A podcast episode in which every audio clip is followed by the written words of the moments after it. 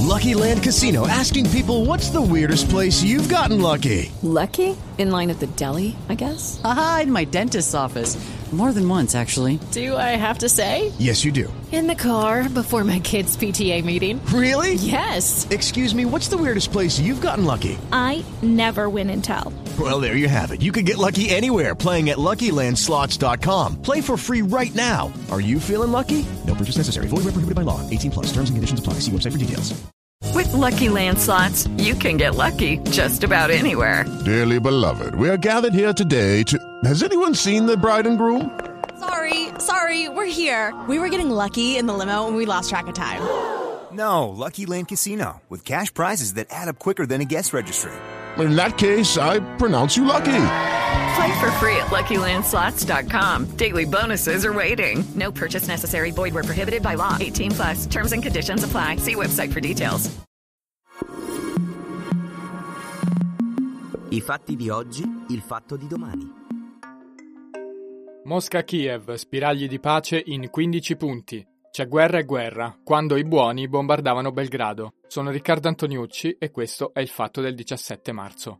Ci sarebbe un piano in 15 punti per arrivare alla pace tra Russia e Ucraina. Lo ha pubblicato oggi pomeriggio il Financial Times, che conferma che si sta lavorando alla rinuncia da parte di Kiev a entrare nella Nato e a ospitare in futuro basi occidentali sul suo territorio. Resta aperta la discussione sulle repubbliche separatiste del Donbass e sulla Crimea, annessa nel 2014 dalla Russia. Anche per il Cremlino il compromesso è possibile, in stile Svezia, ma poi Kiev ha fatto sapere che quel documento rappresenta soltanto le richieste di parte russa. Zelensky oggi pomeriggio è tornato a usare toni drammatici intervenendo al congresso degli Stati Uniti con un video in cui ha mostrato immagini di bombardamenti e distruzione. Ricordate l'attacco di Pearl Harbor, ricordate l'11 settembre, ha detto il presidente ucraino. L'Ucraina vive queste cose da tre settimane e si è guadagnato così una standing ovation dei deputati americani. Sul fatto di domani racconteremo cos'è accaduto durante questi giorni di trattative sotto traccia e capiremo se davvero il conflitto è prossimo a uno stop. Sul campo continuano intanto i bombardamenti, però. Sul giornale di domani pubblicheremo un racconto degli ultimi giorni di Kiev sotto le bombe e parleremo poi del singolare caso di un giornale italiano che stamattina ha preso un abbaglio nella sua prima pagina, dove ha parlato di carneficina di guerra, pubblicando però la foto di un bombardamento avvenuto a Donetsk qualche giorno fa, a opera probabilmente dell'esercito ucraino. C'è guerra e guerra, quando era la Nato a bombardare Belgrado.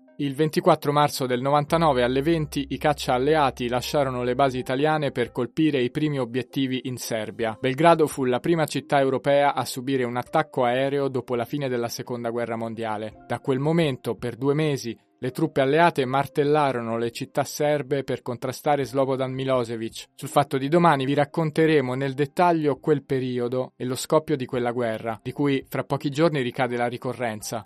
Vedremo anche quali sono i paesi che hanno venduto armi alla Russia durante l'embargo, con un'inchiesta internazionale che pubblichiamo in esclusiva per l'Italia. Faremo poi un po' di storia di guerra e conflitti in Europa con lo storico Franco Cardini, una delle voci che in questi giorni si distinguono dal coro dell'ipocrisia interventista nel mainstream nostrano. Intanto oggi la Camera ha votato a stragrande maggioranza un ordine del giorno, con parere favorevole del governo, che impegna l'esecutivo ad aumentare le spese militari nazionali al 2% del PIL, come chiesto dalla Nato, alleanza che oggi con Jens Stoltenberg ha confermato che continuerà a inviare armi all'Ucraina. La corsa europea agli armamenti su FQ Extra, l'intervista allo specialista del SIPRI. Oggi il ministro Di Maio in aula ha quantificato lo sforzo di invio di aiuti militari all'Ucraina. Si tratta di 500 milioni di euro. Già prima della guerra in Ucraina, in Europa comunque era cominciata una corsa agli armamenti. Anzi, il continente è stato l'unico ad aumentare in modo significativo le importazioni negli ultimi 5 anni, più 19% tra il 2017 e il 2021, a fronte di una riduzione del 4,6% a livello globale. I dati sono dell'International Peace Research Institute di Stoccolma, SIPRI, Peter Weisman, senior researcher dell'istituto, ci ha spiegato da dove viene e come interpretare questa tendenza, con una intervista che potete leggere nella versione digitale del Fatto Quotidiano.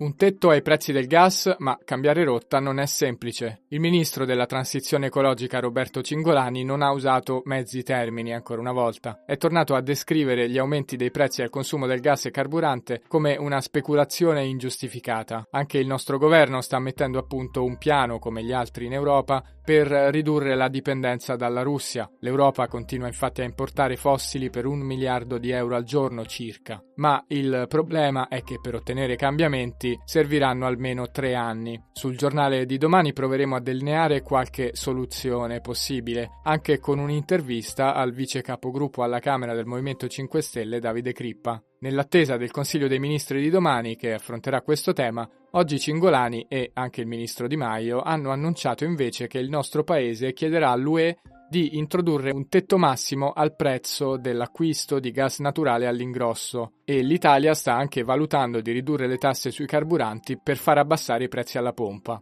Covid, uscita dall'emergenza, ma i casi tornano a salire. Le restrizioni pandemiche saranno l'altro grande tema affrontato nel CDM di domani. Il ministro della Salute Roberto Speranza ha confermato oggi che sarà definito un cronoprogramma di uscita dallo stato di emergenza che non sarà rinnovato. Nel frattempo però l'indice RT è tornato sopra l'1% e i nuovi casi oggi sono oltre 72.000 e 137 i morti. Il tasso di positività è al 14,8%. Queste sono alcune delle notizie che troverete sul Fatto del 17 marzo. La newsletter Il Fatto di domani esce ogni sera dopo le 19 anche in audio. Tutte le nostre newsletter sono sul fattoquotidiano.it nella sezione extra.